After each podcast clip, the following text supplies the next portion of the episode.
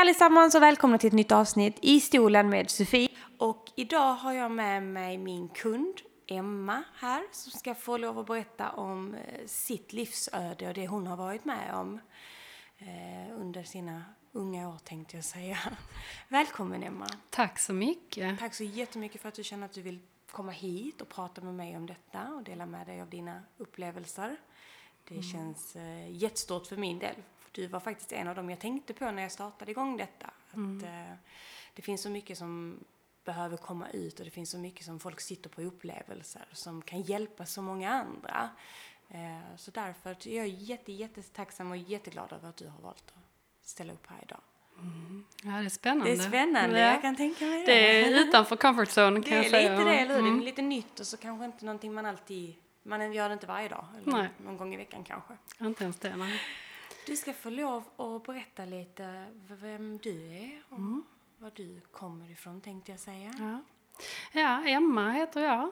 Mm. Är numera 35 mm. år gammal och eh, bor här i Landskrona tillsammans med min familj. Ehm, jag jobbar som lärare och har alltid brunnit för barn och deras eh, lärande och utveckling på olika sätt och vis och har tyckt att det har varit spännande. Mm. Ehm, och har alltid velat ha barn. Så ehm, ja, det var en självklarhet när jag träffade min man att någon gång skulle vi ha barn. Eh, och det fick vi. Eh, vi fick två fantastiska barn utan större svårigheter. Eh, och sommaren 2018 väntade vi vårt tredje barn. Det var den varmaste sommaren någonsin. Alla svettades till döds och tyckte att det var hemskt. Eh, jag njöt och livet var liksom fantastiskt för att man fick precis allt man hade önskat sig där och då. Men eh, så blev det inte riktigt. För tre dagar innan BF så eh, kände inte vi, eller kände inte jag, eh, fosterrörelserna som jag skulle. Så då åkte vi in till förlossningen i Helsingborg. Och där konstaterades ganska snabbt att de inte hittat några hjärtljud. Eh, och då rasade världen. Ja, det förstår jag. Det är ju varje förälders värsta mardröm. Det mm. ni har gått igenom och eh, det som ni fortfarande går igenom tänkte jag säga. För detta mm. är ju ingenting man läker ifrån någonsin kan jag tänka mig. Utan detta är ju någonting som följer med en livet igenom. Liksom, mm. Att detta är någonting ni har, har mistit. Eh, men jag tänker, om vi går tillbaka till den dagen mm. då det hände så att säga. Liksom. Mm. Allting hade varit frid och fröjd under graviditeten och allting hade fungerat som det skulle ja. och kontrollerna såg okej ut. Och allting, allting var bra. Var bra liksom. Mm. Och den liksom, dagen då ni kände att nu åker ni in, vad kommer du ihåg från den dagen? Egentligen började det redan på natten. Eh, bebisen i magen, vi tog aldrig reda på kön på något av våra barn utan det har alltid varit en överraskning.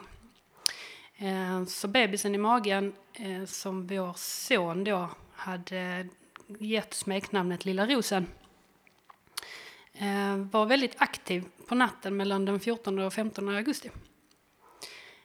Och jag kommer ihåg tydligt att det var någonting utöver det vanliga.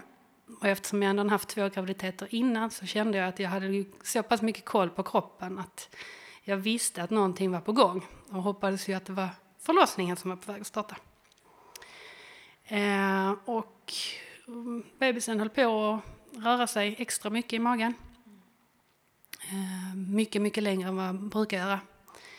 Men, ja, jag tänker alla som kanske inte har väntat barn, mm. det finns ju ett rörelsemönster ett barn följer generellt sett i magen. Ja. Att man, man vet lite om att på morgonen så händer det saker och så kanske det är lugnt på eftermiddagen eller på kvällen och så här. Och då kände du förändring i hennes Precis. rörelsemönster då som mm. hon hade. Mm. Ja. Eh, och jag har ändå varit ganska säker på mina barns rörelsemönster i magen. Eh, man har vetat ungefär, ja men när man lägger sig vid halv tio, tio då har barnet kickat igång och kört liksom lite volter och så. Men det höll på mycket längre än vanligt. Eh, och ja, jag låg där och funderade liksom, men eftersom allting var bra och alla prover, alla tester hade sett bra ut och bebisen var frisk eh, så var det ju bara till att somna. Eh, och på morgonen efter så tänkte ju inte jag så mycket på det för jag har ju två andra barn eh, som då var mm, Den första, äldsta skulle börja i årskurs ett veckan efter eh, och den andra är då två och ett halvt år yngre. Ehm, så det var ju full fart med dem. Så jag hade inte så mycket tid att tänka på om bebisen rörde sig eller inte i magen. Men en bit in på förmiddagen så började jag ju känna att här är någonting som inte är riktigt rätt. Ehm, och då kom min mamma hem till oss eh, och vi satt och pratade lite och sen så ringde jag hem min man. Så att vi får nog åka in och kolla för att det känns inte riktigt bra. Ehm, men eh, man slår liksom bort alla tankarna på att någonting kan vara allvarligt fel. För man har hört så många historier att när de väl åker in så är allting bra och hjärtat slår och bebisen är frisk. Och så, så man hoppas ju på det. Eh, men vi åkte in eh, och vi kom in på eftermiddagen.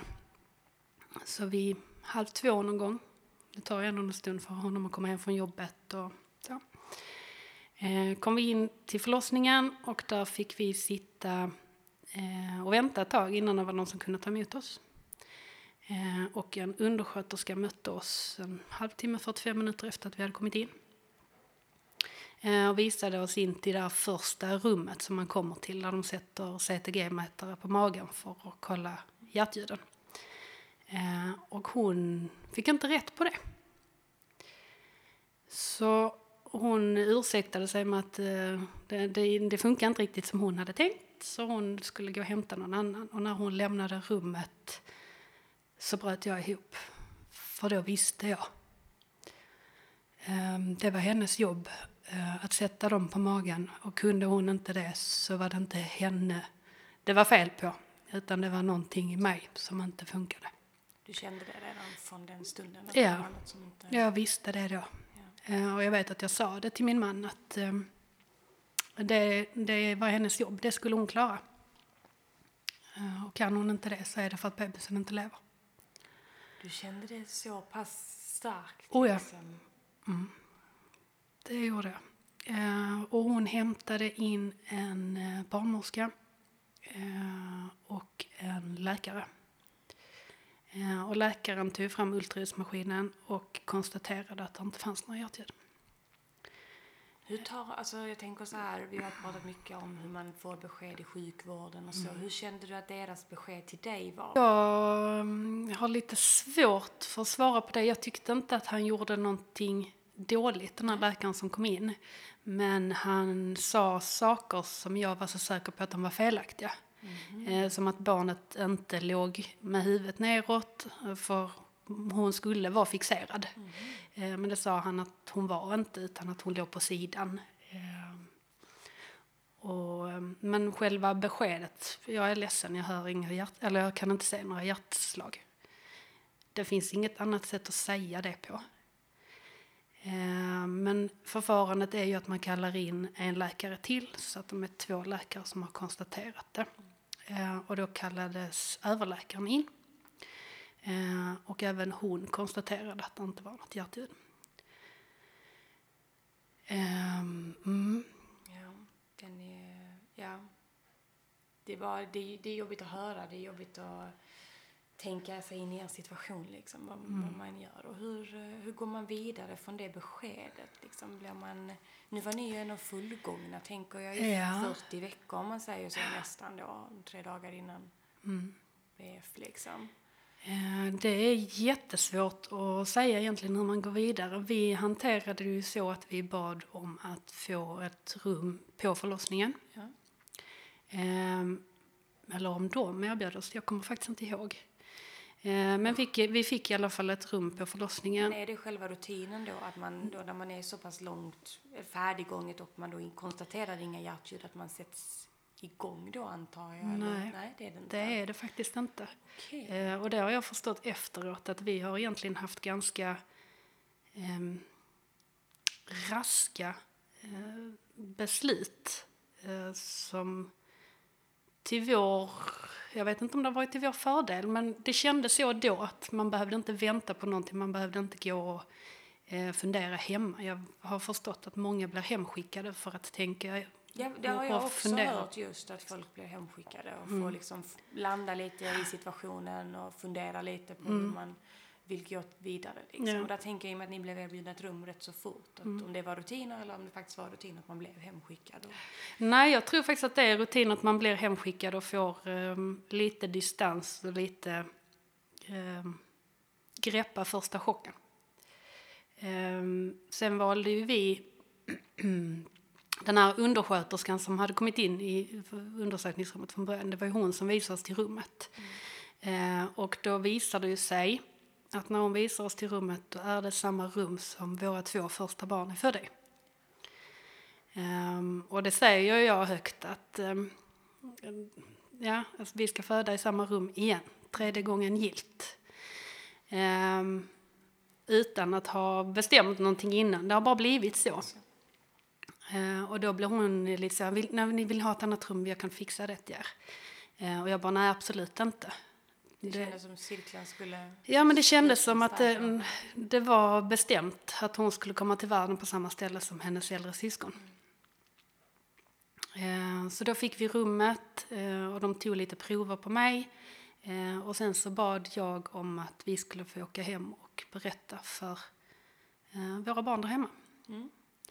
Eh, Och då hade jag även ringt till eh, svärmor som skulle vara barnvakt under förlossningen. Eh, Så de kom och ja, var hemma hos oss Ja. när vi kom hem. Barnen var jättelyckliga när vi kom hem men bröt ihop när de såg hur ledsna vi var när vi kom innanför dörren och berättade vad som hade hänt. Ehm, mm. Eh, och sen så då våra mödrar som var där hemma. Eh, vi satt oss vid bordet och jag minns egentligen inte så mycket. Jag minns det som att vi pratade men jag kan inte säga vad vi pratade om eller så.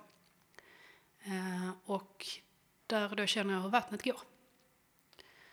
Okej, ja. Eh, så att förlossningen startade ju själv Själv. där hemma. Och då blev vi inkörda till förlossningen igen. Eh, och från att ha fått beskedet att vi har ett barn i magen som inte lever vid halv tre på eftermiddagen till att bebisen är född nio minuter över nio på kvällen. Ja, det gick rätt så fort.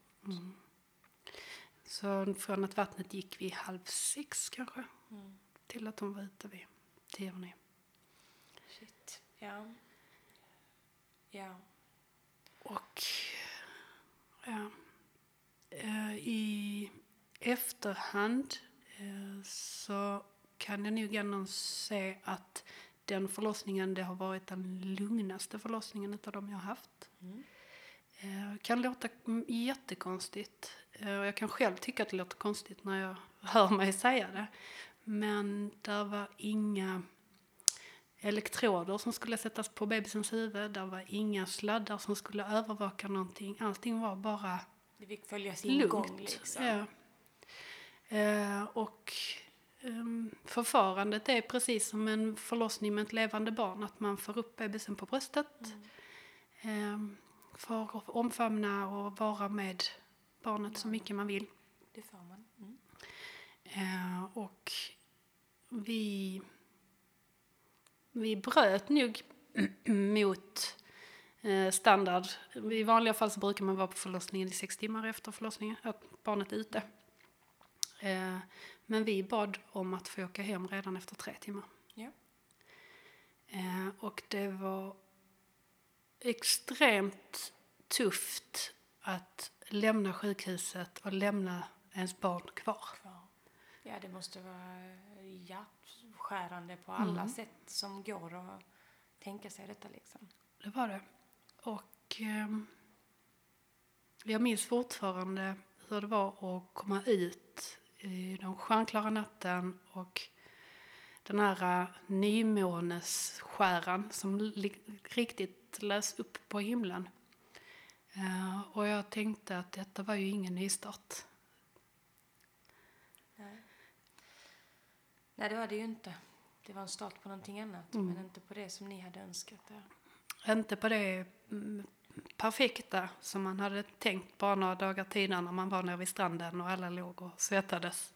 Så var det plötsligt något helt annat. helt annat. Ja, livet kan bara vända på, på ett par timmar liksom. Mm. Från en dag till en annan så är det inte samma. Och man, har, man blir framförallt ändras man ju personlighetsmässigt också efter en sån grej kan jag tänka mig. Att man eh, tar tid som liksom hittar glädjen i saker och ting. Man förstår ju inte riktigt. Nej, och ehm, glädjen var mycket skuld med sig också. Mm. Skrattade man så hade man dåligt samvete för att man skulle ju inte skratta, man borde ju vara ledsen. Eh, och jag vet ju att omgivningen sa ju att man får lov att känna alla känslor. Men det är svårt när man är i den stunden när eh, livet har varit så färgglatt eh, och sen så kommer sorgen och slukar allt. Ja. Ehm, och ehm, ja, därifrån, vi åkte ju, om man går tillbaka liksom till att vi åkte hem. ehm, så åkte vi tillbaka till förlossningen dagen efter. Och gjorde så i flera dagar. Hon är född på en eh, onsdag. Och vi åkte tillbaka till förlossningen varje dag fram till söndag. För att få vara med henne. Så de hade kvar henne Mm. på förlossningen. Ja. Och jag tänker så här att vi, vi pratade innan i avsnittet att ni hade ju inte tagit reda på könet. Fick Nej. ni reda på könet efter hon var född eller ni fick det när ni fick det efter hon var född? Ja, för de, de ville ju ha reda på det när hon var född. Ja. Ehm, och det var ju inte det vi prioriterade så de skötte det ju ganska snyggt. Men vi, vi fick liksom där och då att nu har ni fått en liten flicka, vad fin hon är. Ehm, och Jag tänker om man ska gå in i den stunden då när du får upp henne på bröstet och liksom det är en flicka då mm, när, när lämnar hoppet? För jag antar att någonstans så går man ju väl och hoppas att hoppas de har fel, hoppas de har fel. Eller kände du från början att du var införstådd med det som hade skett? Mm, nej men det tror jag inte riktigt att man kan. Jag känner jag blir lite ledsen när jag tänker på det. Mm. Ehm, för den här tystnaden, den var så högljudd. Det var inget skrik, det var inga rörelser. Det var en liten kropp Mm. På mitt bröst. Och um, finast i världen. Ehm, men um, levde inte. Nej. Nej, och det, det kan jag tänka mig liksom vara så här att hur man önskar att någonting var ogjort och hur man önskar att nej, men det var inte så egentligen. Liksom, att det, hoppet måste ju vara, hoppet är ju alltid det sista som lämnar dig i allting liksom. Att någonstans i det stunden så måste det ha varit så hela situationen för dig självklart. Men just där måste det ha varit att när hoppet väl försvann att det måste ha varit som en, en klump liksom som bara växte tänker jag. Man blir bara tom. Så det, där... Um, allting som var, var inte längre. Nej. Eh, och det var lite därför vi valde att åka hem också. För att ligga kvar på förlossningen, höra andra födande kvinnor och deras barn som skriker. Eh, det var ingenting som vi riktigt mäktade med. Nej, nej, det är ju fullt förståeligt. Eh, sen var det ju tufft att åka tillbaka eh, dagarna efter och knacka på och gå in via gynakuten för att komma in till förlossningen. Eh, gå in i deras lilla skrubb eh, och be om att få eh, vara med vår dotter. För de har ju, och den är jättefin, de har som en liten, vad ska man säga, som ett litet eh, babynest eller något sånt som man kan lyfta som är som en liten kylväska. Mm, Eh, så att det ser ut som att barnet ligger nerbäddat eh, och sover eh, ungefär. Eh, så vi hämtade ut den här lilla väskan och så fick vi gå till vårt lilla rum. Eh, och jag vet att någon utav dagarna så mötte vi ett par där kvinnan vankade av varandra liksom i korridorerna för att ehm, ja, få förlossningen att fortskrida. Och där kom vi med vår lilla dotter i den här väskan. Um, och det var inte lätt att möta deras blick. Nej. Nej, gud. Um, och en, det, det är så blandat för att på ett sätt så vill man skrika ut sin sorg och sin frustration över att det vackraste man har har tagits ifrån en men samtidigt så vill jag inte skära dem eller liksom för deras upplevelse förstörd för att man själv är så trasig. Ja. Så man försöker smita undan Ja, så snabbt man precis. kan. Precis. Så som ni sa, ni var och träffade henne då varje dag Mm. fram till och med söndagen. Eh, har man en period på hur länge man får lov att, att träffa dem eller är det... Mm, det är jätteolika från eh, eh, sjukhus till sjukhus. Eh, en del får mm, liksom så länge de är inlagda. Eh, andra får komma tillbaka så som vi gjorde. Eh, så att jag, jag vet inte om det finns någon tid. Det är väl upp till en vecka skulle jag tro. Men eh, på det sjukhuset som vi var, där eh, sa de att fram till söndag har ni tid att vara med henne och hålla henne och ta bilder och skapa minnen. Ta en hårlock, mm, låta andra i familjen se henne och hålla henne. Så att det inte bara är vi som har ett band till henne utan att andra också får en. Få se en bild av henne och få, Ja, men få precis. se henne. Och bära henne med sig i hjärtat på ett annat sätt än att bara ha sett min stora mage. Ja, men precis. precis. Mm. Så att vi bjöd ju upp, eh, jag bjöd upp en av mina bröder och hans fru och min, en av mina systrar. Eh, Min mamma och sen så bjöd min man upp sin mor, sin far och sin bror. Mm. Så det, där är nog ganska många som har fått se henne. Mm. Ehm, mm. Och våra barn fick också komma in och Komma in och titta på henne. titta, känna och hålla lite i henne om de ville och så. Ja, det är ju jättefint att den möjligheten finns för då får man ju liksom känna av det på en lite längre period också. Det blir ju Mm. ändå lite mer verklighet också då när man får ta dit sina nära och kära för, få en del av henne också, precis som ni hade. Mm. Eh, Sen tänker jag att hur går liksom söndagen har kommit och ni är där och sen är ni inte där mer. Vad, hur, går, hur går planeringen vidare och hur jag tänker att man kanske inte har så mycket ork till någonting efter de Nej. dagarna och sen ska ju ändå liksom allting med, med rosen ska ju det liksom fortskrida och liksom få ett avslut om jag då tänker mig en, en begravning i sitt fall liksom. Och hur, hur går liksom den processen till? Den är egentligen ganska okomplicerad för um, antingen så kan man välja att dra i allting själv eller så kan man ta hjälp av först och främst sjukhusprästen. Eh, och då tog hon första kontakten med eh, en begravningsbyrå som är kopplad till förlossningen i Helsingborg. Mm. Eh, för de har, eh, det låter dumt att säga specialiserat sig, men de, de inriktar sig på att eh, ta emot och göra det värdigt med barnbegravningar. Eh, och då eh, tog hon första kontakten med eh, den begravningsbyrån till oss. Eh, och sen så tog jag över den kontakten och eh, pratade med begravningsentreprenören.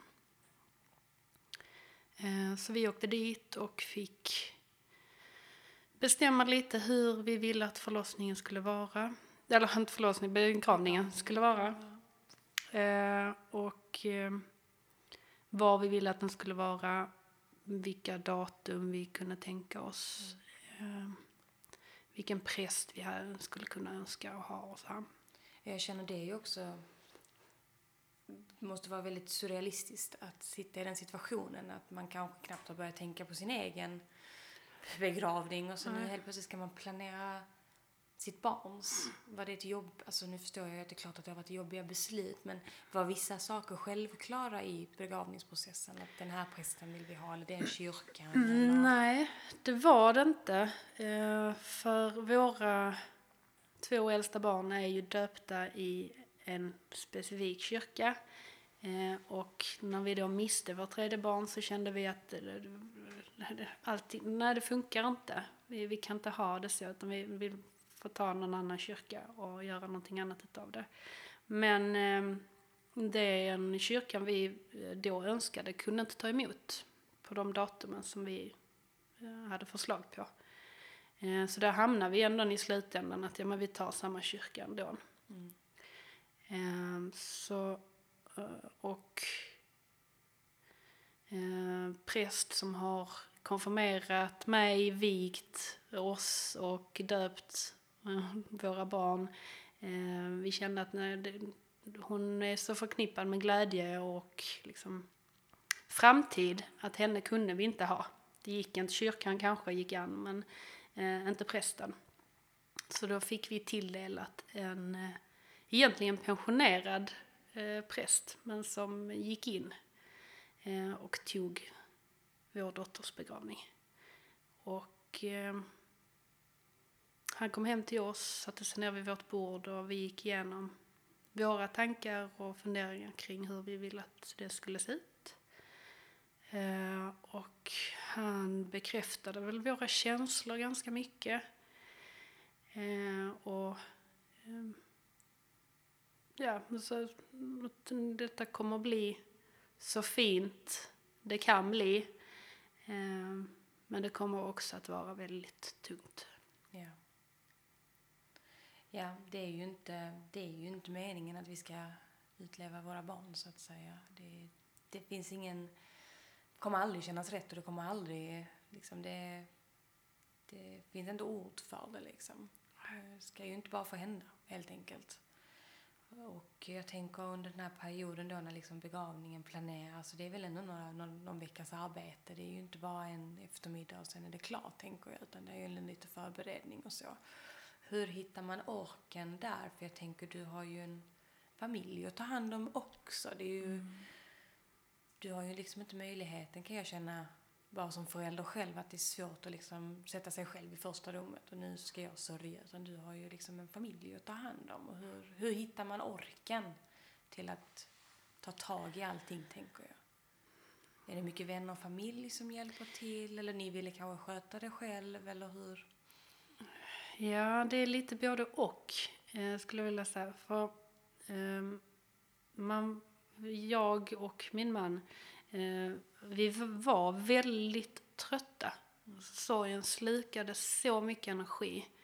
Eh, så man var vaken på nätterna för att man kunde inte somna. Eh, slumrade liksom ibland.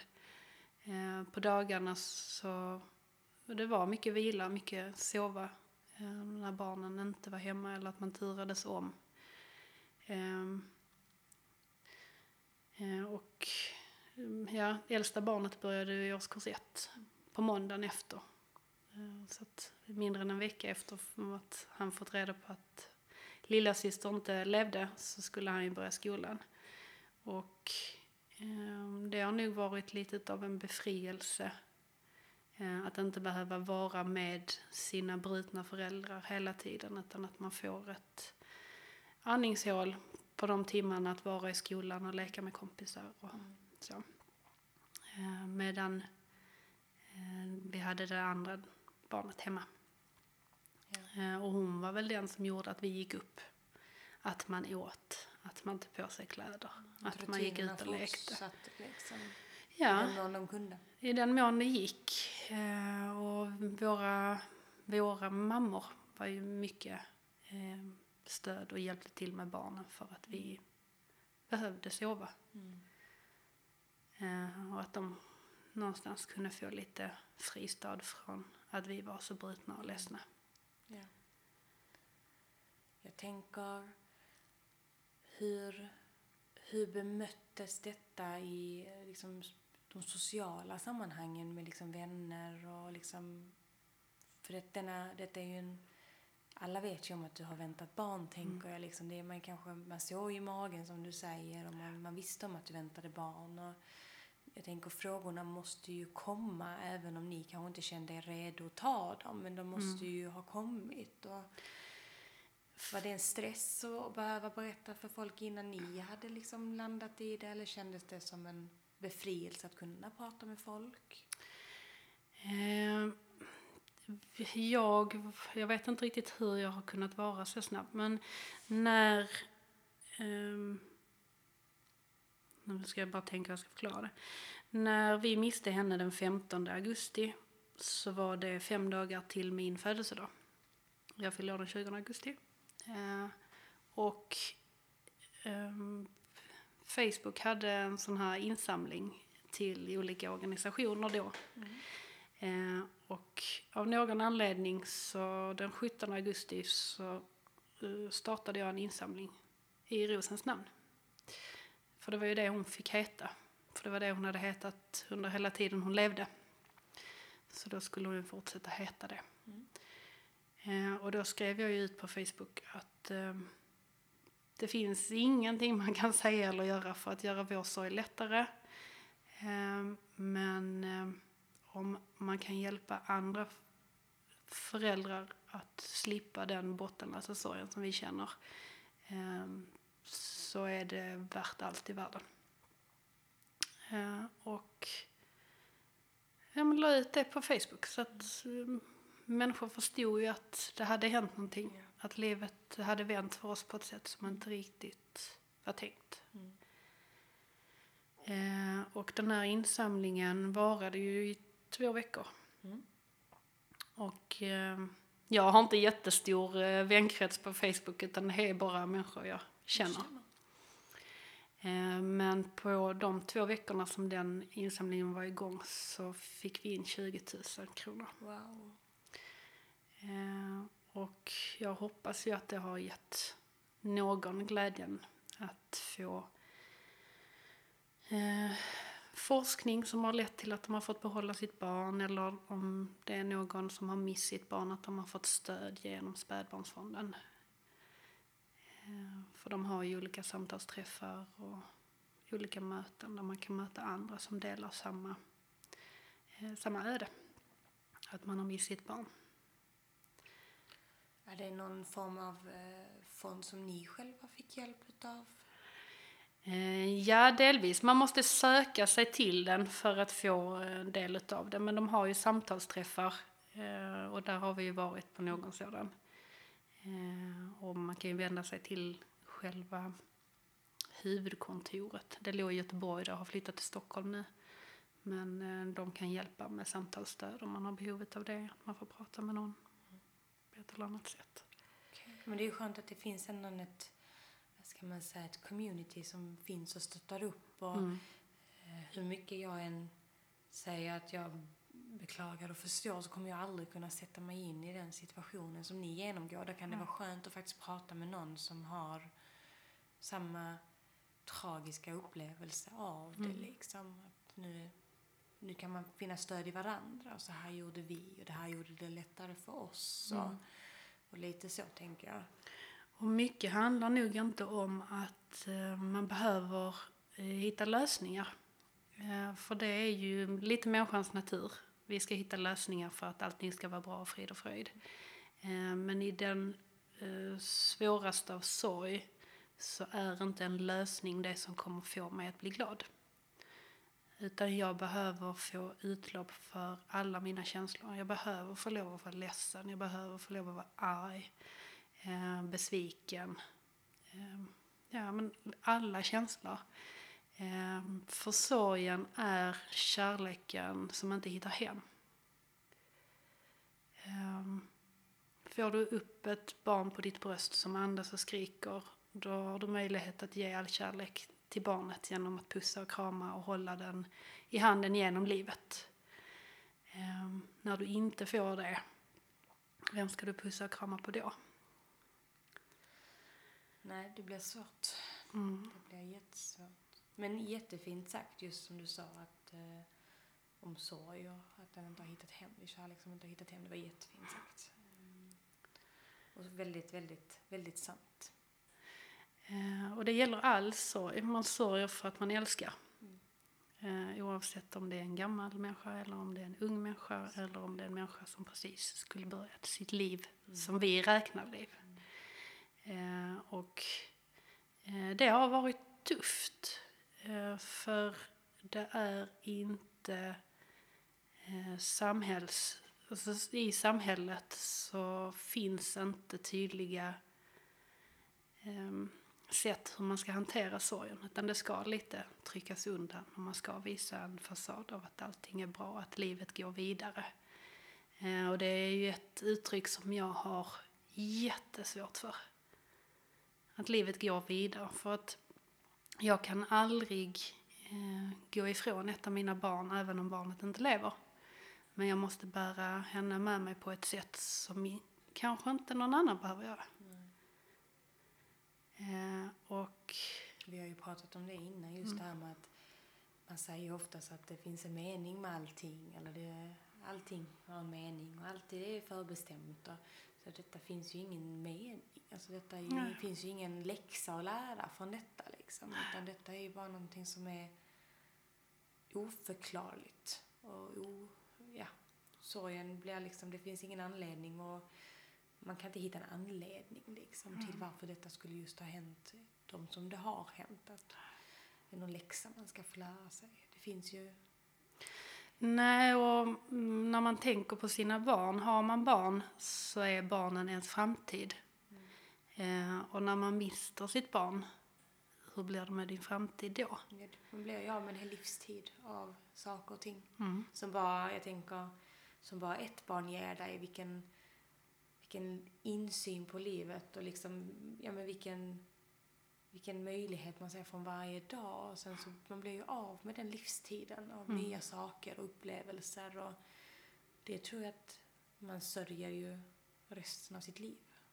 Att den kommer ju alltid hänga med dig. Som du säger, mm. du får ju alltid bära med dig den, den sorgen. Mm. Även om man har barn, flera barn. Och det, det är ju en sorg som aldrig någon, inga skor kan fylla den, den sorgen. Liksom.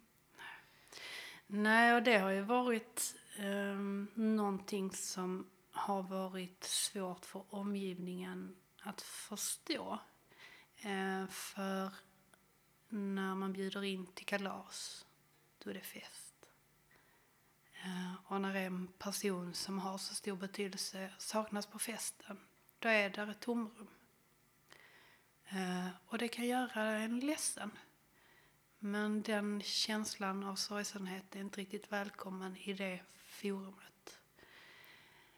Eh, och det har ju gjort för vår del att vi har ju inte samma relationer som vi har haft Tidigare. före förlusten.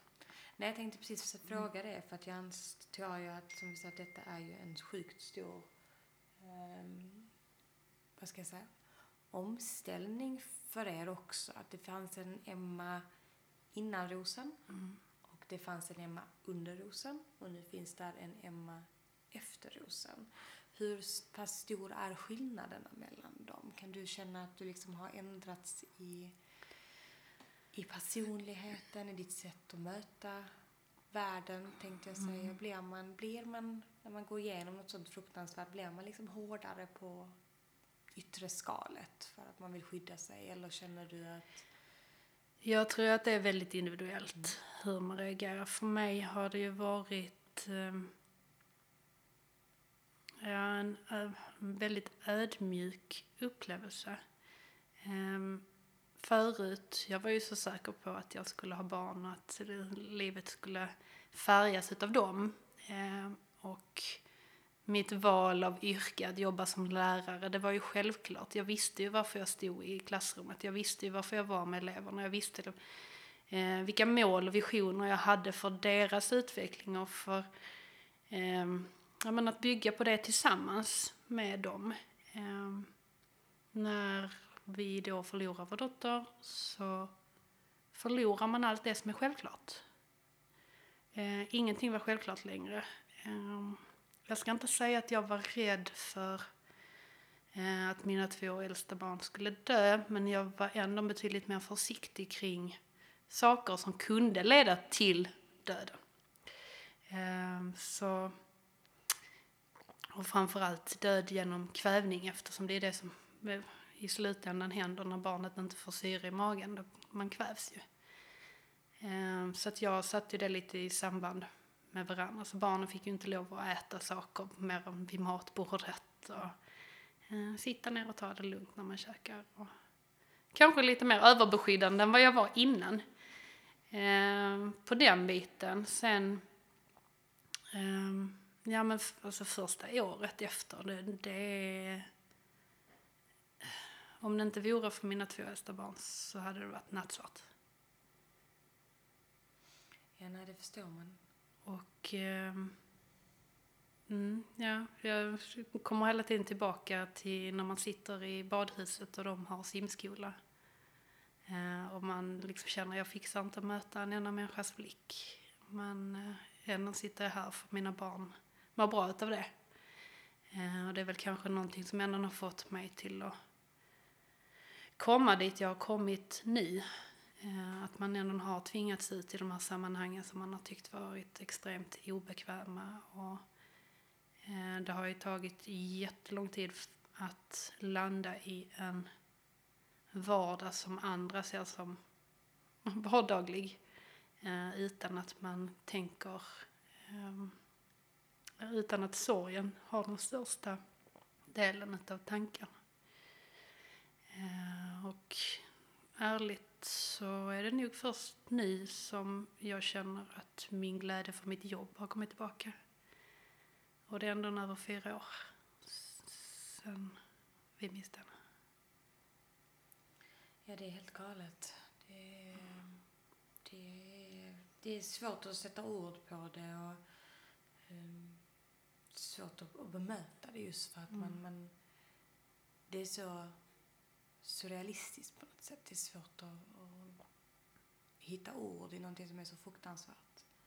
Men jag tänker, eh, om man går tillbaka till liksom att begravningen är planerad och mm. begravningen är liksom genomförd. För, fick ni svaret på vad som hade hänt Rosen? Det visste vi redan när vi var på förlossningen. Ni ehm, visste det redan mm. då? Alltså okay. när hon föddes så föddes hon med en knut på navelsträngen. Ehm, och läkare undviker att sätta det som dödsorsak. Ehm, för att det ska inte kunna hända. Det ska ju finnas ett där fettlager på navelsträngen som ska göra att den inte ska kunna eh, dras åt. Men när man såg den navelsträngen så fanns det inga tvivel. Um, Ni såg också den? Eller? Ja. Och om du tänker dig um, Ja, om du tänker dig att du ska göra en knut på ett snöre. Mm. Och så drar du åt den så hårt du kan. Um, det var så det såg ut. Alltså det var en vit knut på en navelsträng som egentligen borde vara röd-lila i färgen. Uh, så den hade ju strypt all syretillförsel som hon skulle haft. Hon skulle haft. Så um, hon var ju frisk. Yeah. Det fanns inget fel på henne. Eh, men hon var för stark för sitt eget bästa, om man kan säga så. Hon eh, har antagligen snurrat runt, enligt läkarna då, eh, snurrat runt och levt loppan när hon var liten och fick mycket plats i magen.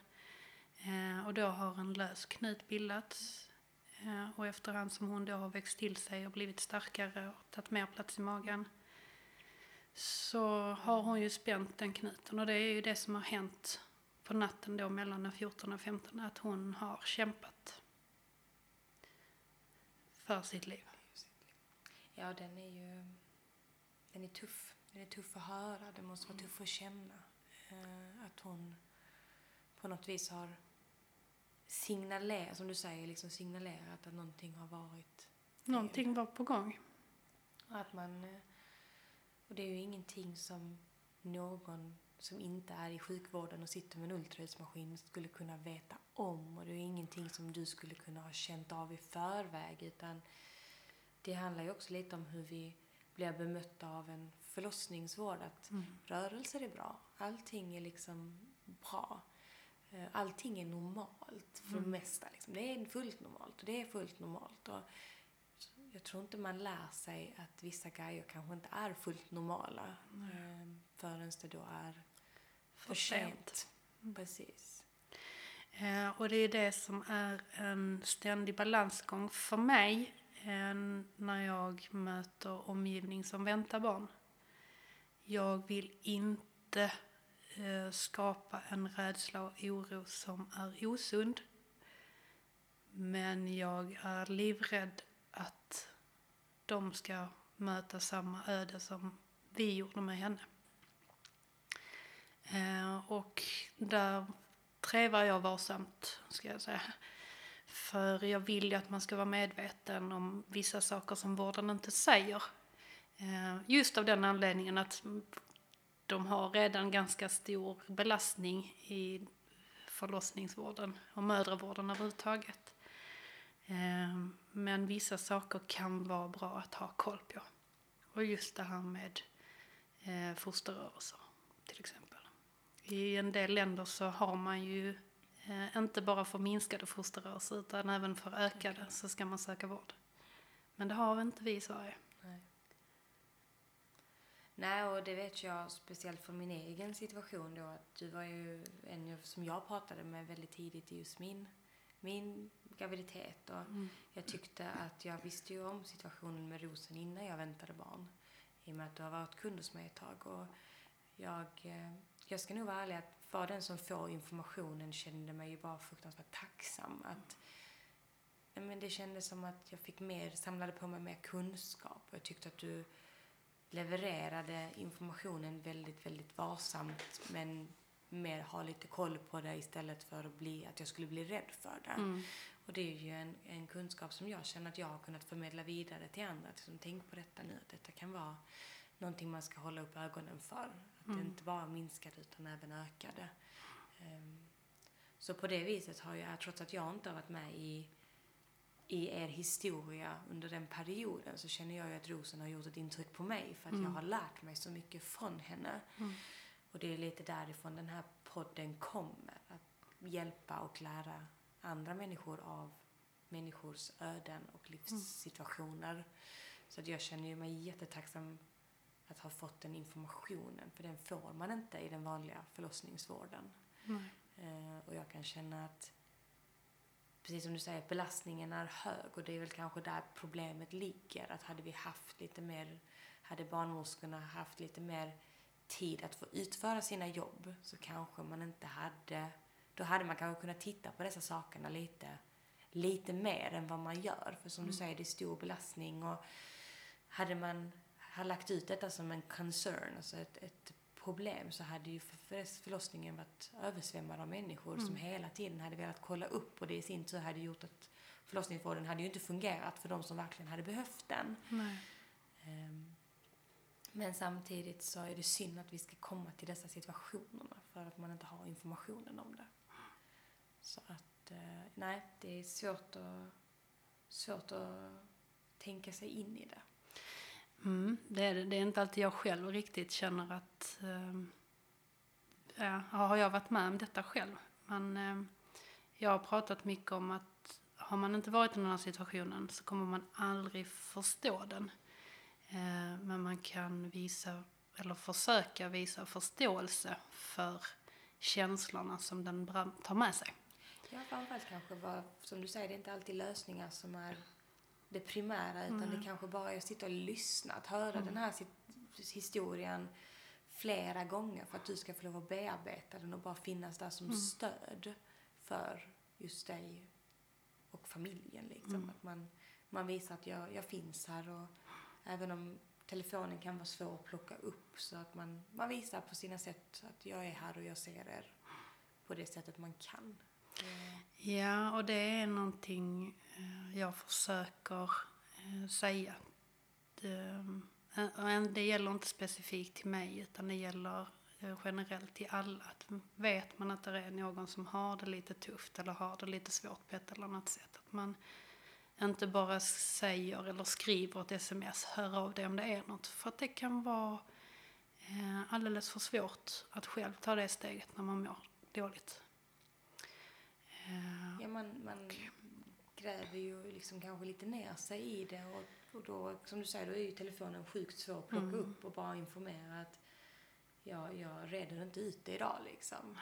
Och bara kanske inte behöver ha någon som pratar med dig, bara lyssna. Sitta med dig, titta en film eller liksom bara finnas vid din sida kan vara stort i de här ännu större sammanhangen. Mm. Liksom. Man kan inte göra allt liksom. Nej, eh, gå ett varv runt huset.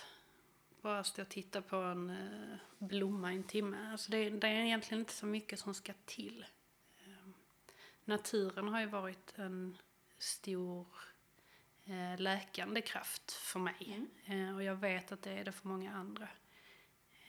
Och det handlar ju verkligen inte om att man ska ut och promenera milen bara för att vara ute. Utan det kan vara att sitta på en bänk och titta när träden vajar lite i vinden eller att gå att vara runt huset. Och, um, men bara vara ute, känna vinden, känna doften utav hösten, vintern, våren, sommaren. Allting har liksom en speciell doft och en speciell känsla. Man blir jordad på ett sätt som um, jag aldrig har upplevt innan.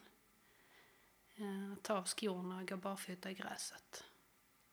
Känner man också då när man har varit med om en sån här grej, tänker jag, att man känner en, en alltså tacksamheten för livet på ett annat sätt, tänker jag. Alltså just att man... Eh, det första året av sorg, absolut inte. Nej. Det, jag var jättetacksam för barnen jag hade fått. Jag var Mm. tacksam även för rosen. Mm. Eh, men sorgen slukade allt. Mm. Alltså, om- du tänker dig att livet är en, ja, men en bägare. Eh, och så kom sorgen och bägaren rann över. Det- Allting blev svart. Eh, och man behöver inte höra att det blir bättre. Eh, man behöver bekräftelse där man är just nu. Att man blir lyssnad på eller att man bara att någon sitter med en. Eh, sen när tiden går så eh, sorgen krymper inte men bägaren växer. Eh, livet växer. Eh, man får nya upplevelser, nya erfarenheter. Eh, så sorgen är lika stor idag som den var dagen vi miste henne. Eh, men livet har växt.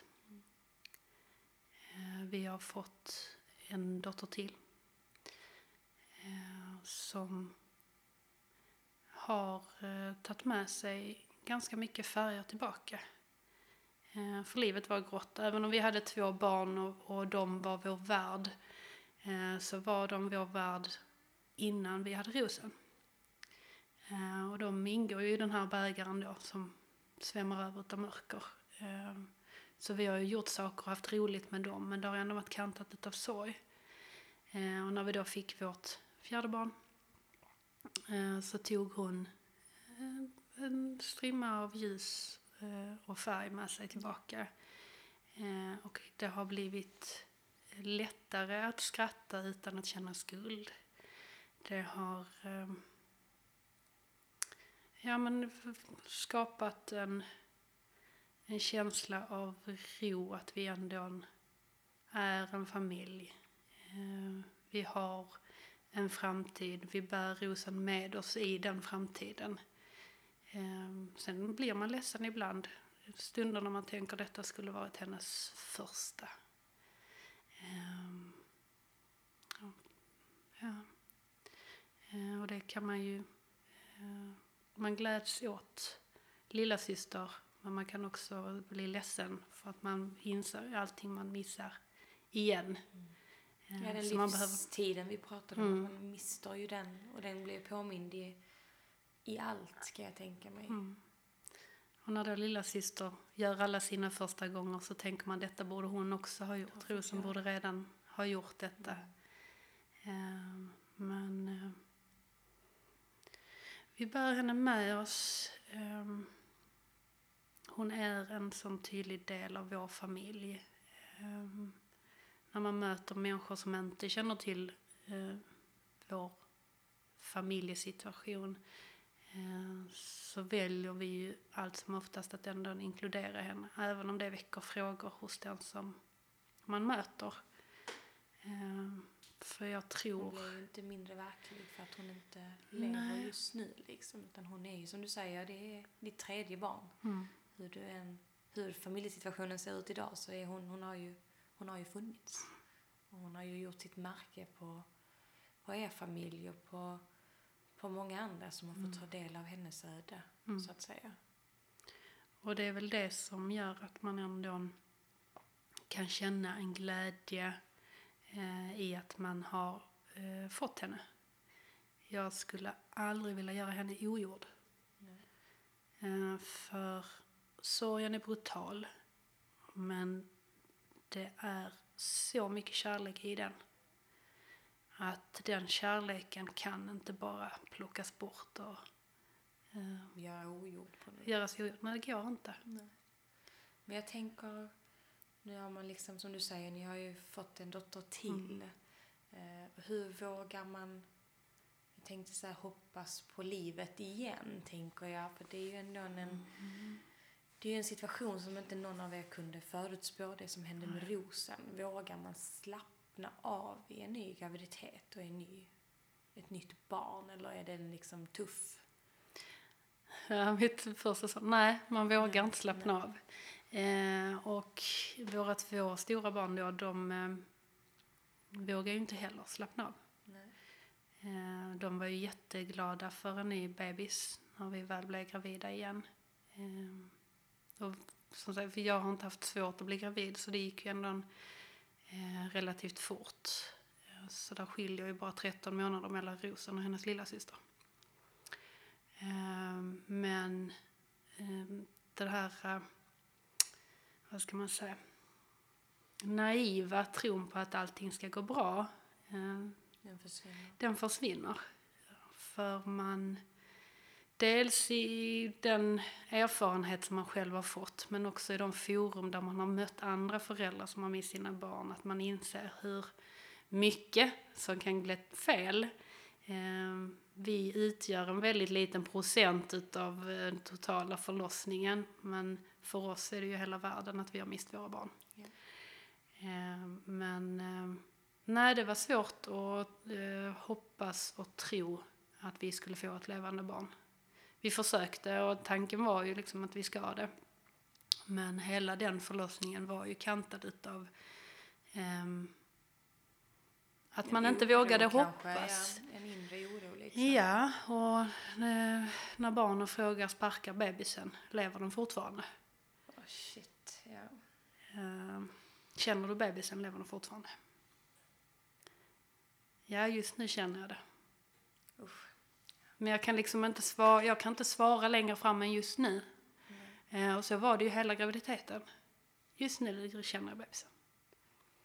Jag ville inte eh, skrämma mina barn men jag kunde inte heller inge falska förhoppningar om att det skulle bli ett lyckligt slut. Eh, och eh, när då lilla syster väl föddes så ville ju förlossningspersonalen kolla vad det var för kön. Men eh, det fick de inte. För eh, jag fick ju upp henne på bröstet precis som jag fick upp rosen. Och där skulle hon ligga kvar. Eh, jag skulle liksom, andas hon, skriker hon. Mm. Hon skriker inte tillräckligt mycket men hon skriker, jag ser att hon liksom rör sig. Och... Så de fick inte lov att kolla om det var en flicka eller pojke. Um, förrän efter ett tag. Ja. Så man vill inte veta, vi bryr oss inte. Vårt barn lever. Hon lever. Ehm, Vilken eufori i alltså den stunden. Och man vet ju Mm. själv när man har fött barn liksom och få, få upp dem på, på bröstet. Och jag vet jag sa till min man då när min, vår dotter kom att jag bryr mig inte vad du gör, hon ska skrika sekunden hon kommer ut. För jag har ju hört att det kan ju gå upp till en minut innan Ja. de gör ljud av sig. Och jag bara, nej, hon ska skrika direkt. Gör vad du ska, jag bryr mig inte, men hon ska skrika. Och det skriket ehm, som kom, det, det fyller själen på ett så konstigt sätt som inte går att förklara. nej. Så jag kan verkligen förstå din känsla när man då får upp dem och de, de gör ljud av sig. Att bara backa, låt mig, det, hon är här. Liksom. Det man har väntat på, det man har oroat sig för också. För det är ju någonting när man blir förälder som är en inre ständig oro för sina barn.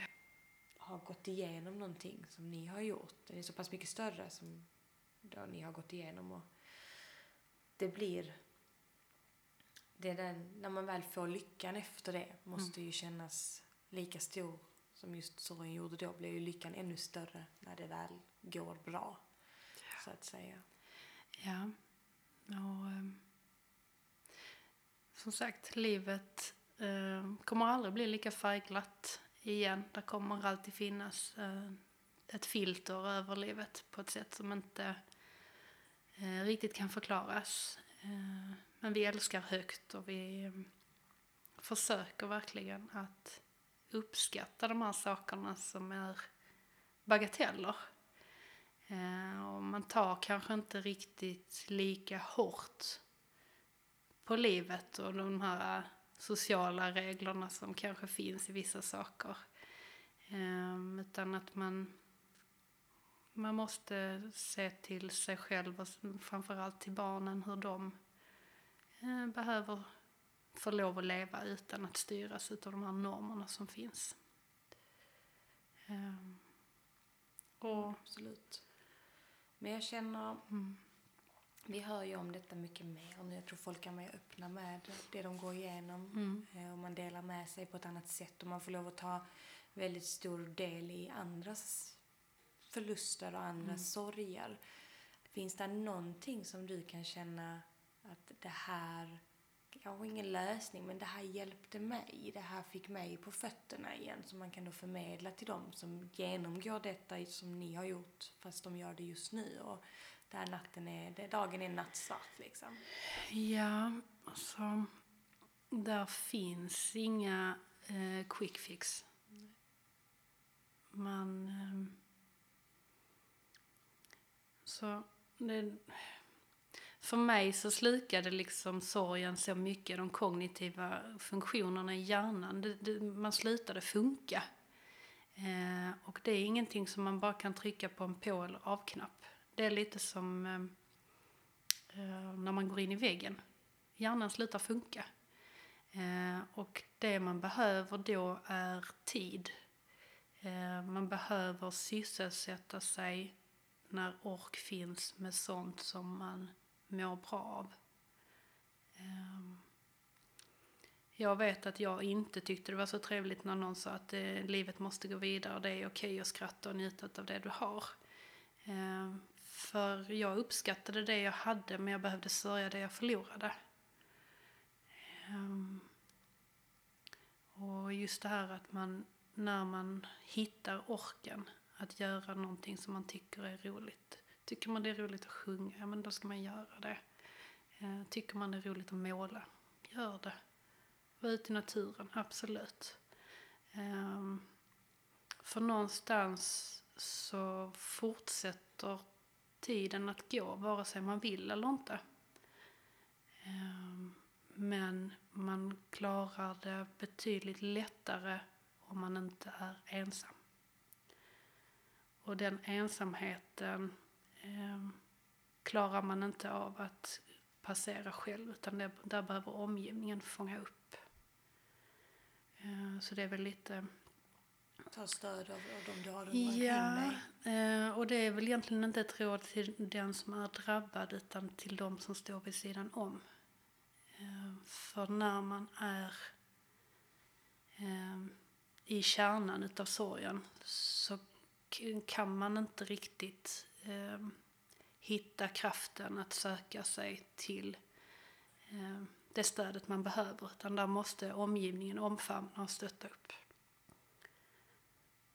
Eh, och det finns ju sådana eh, illustrationer med eh, vad ska man säga, en sorglök eller så.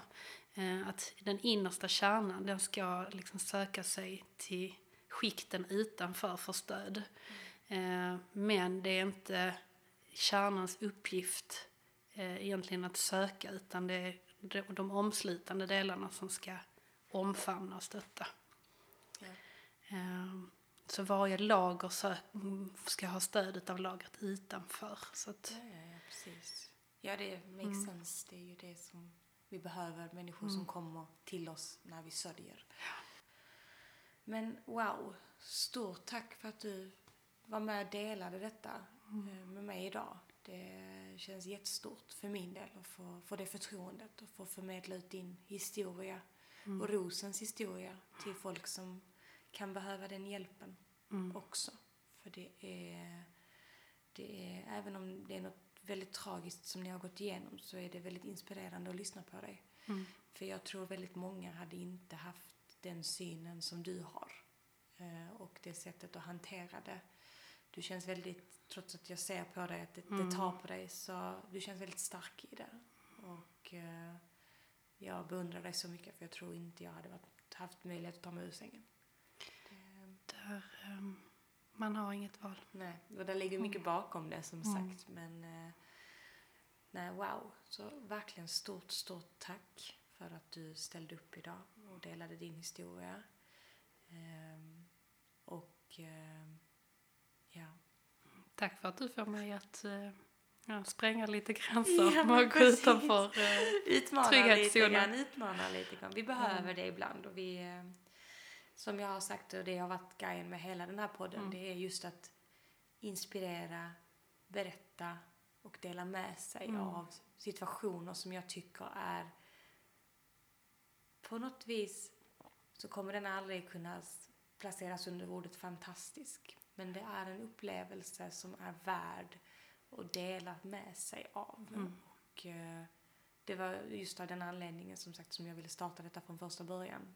Ehm, och inspirera och berätta och ja, men få folk att, att se att det finns annat också i den här världen än kanske än kanske bara materiella saker. Utan vi behöver hjälp med så mycket mer än, än den här väskan vi vill köpa.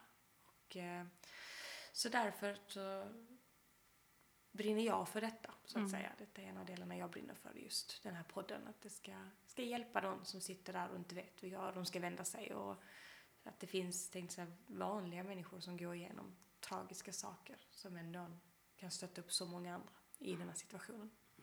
Så stort tack. tack själv. Och vi hörs nästa vecka med en ny gäst. Så tar ni hand om er så länge så ha det så gott.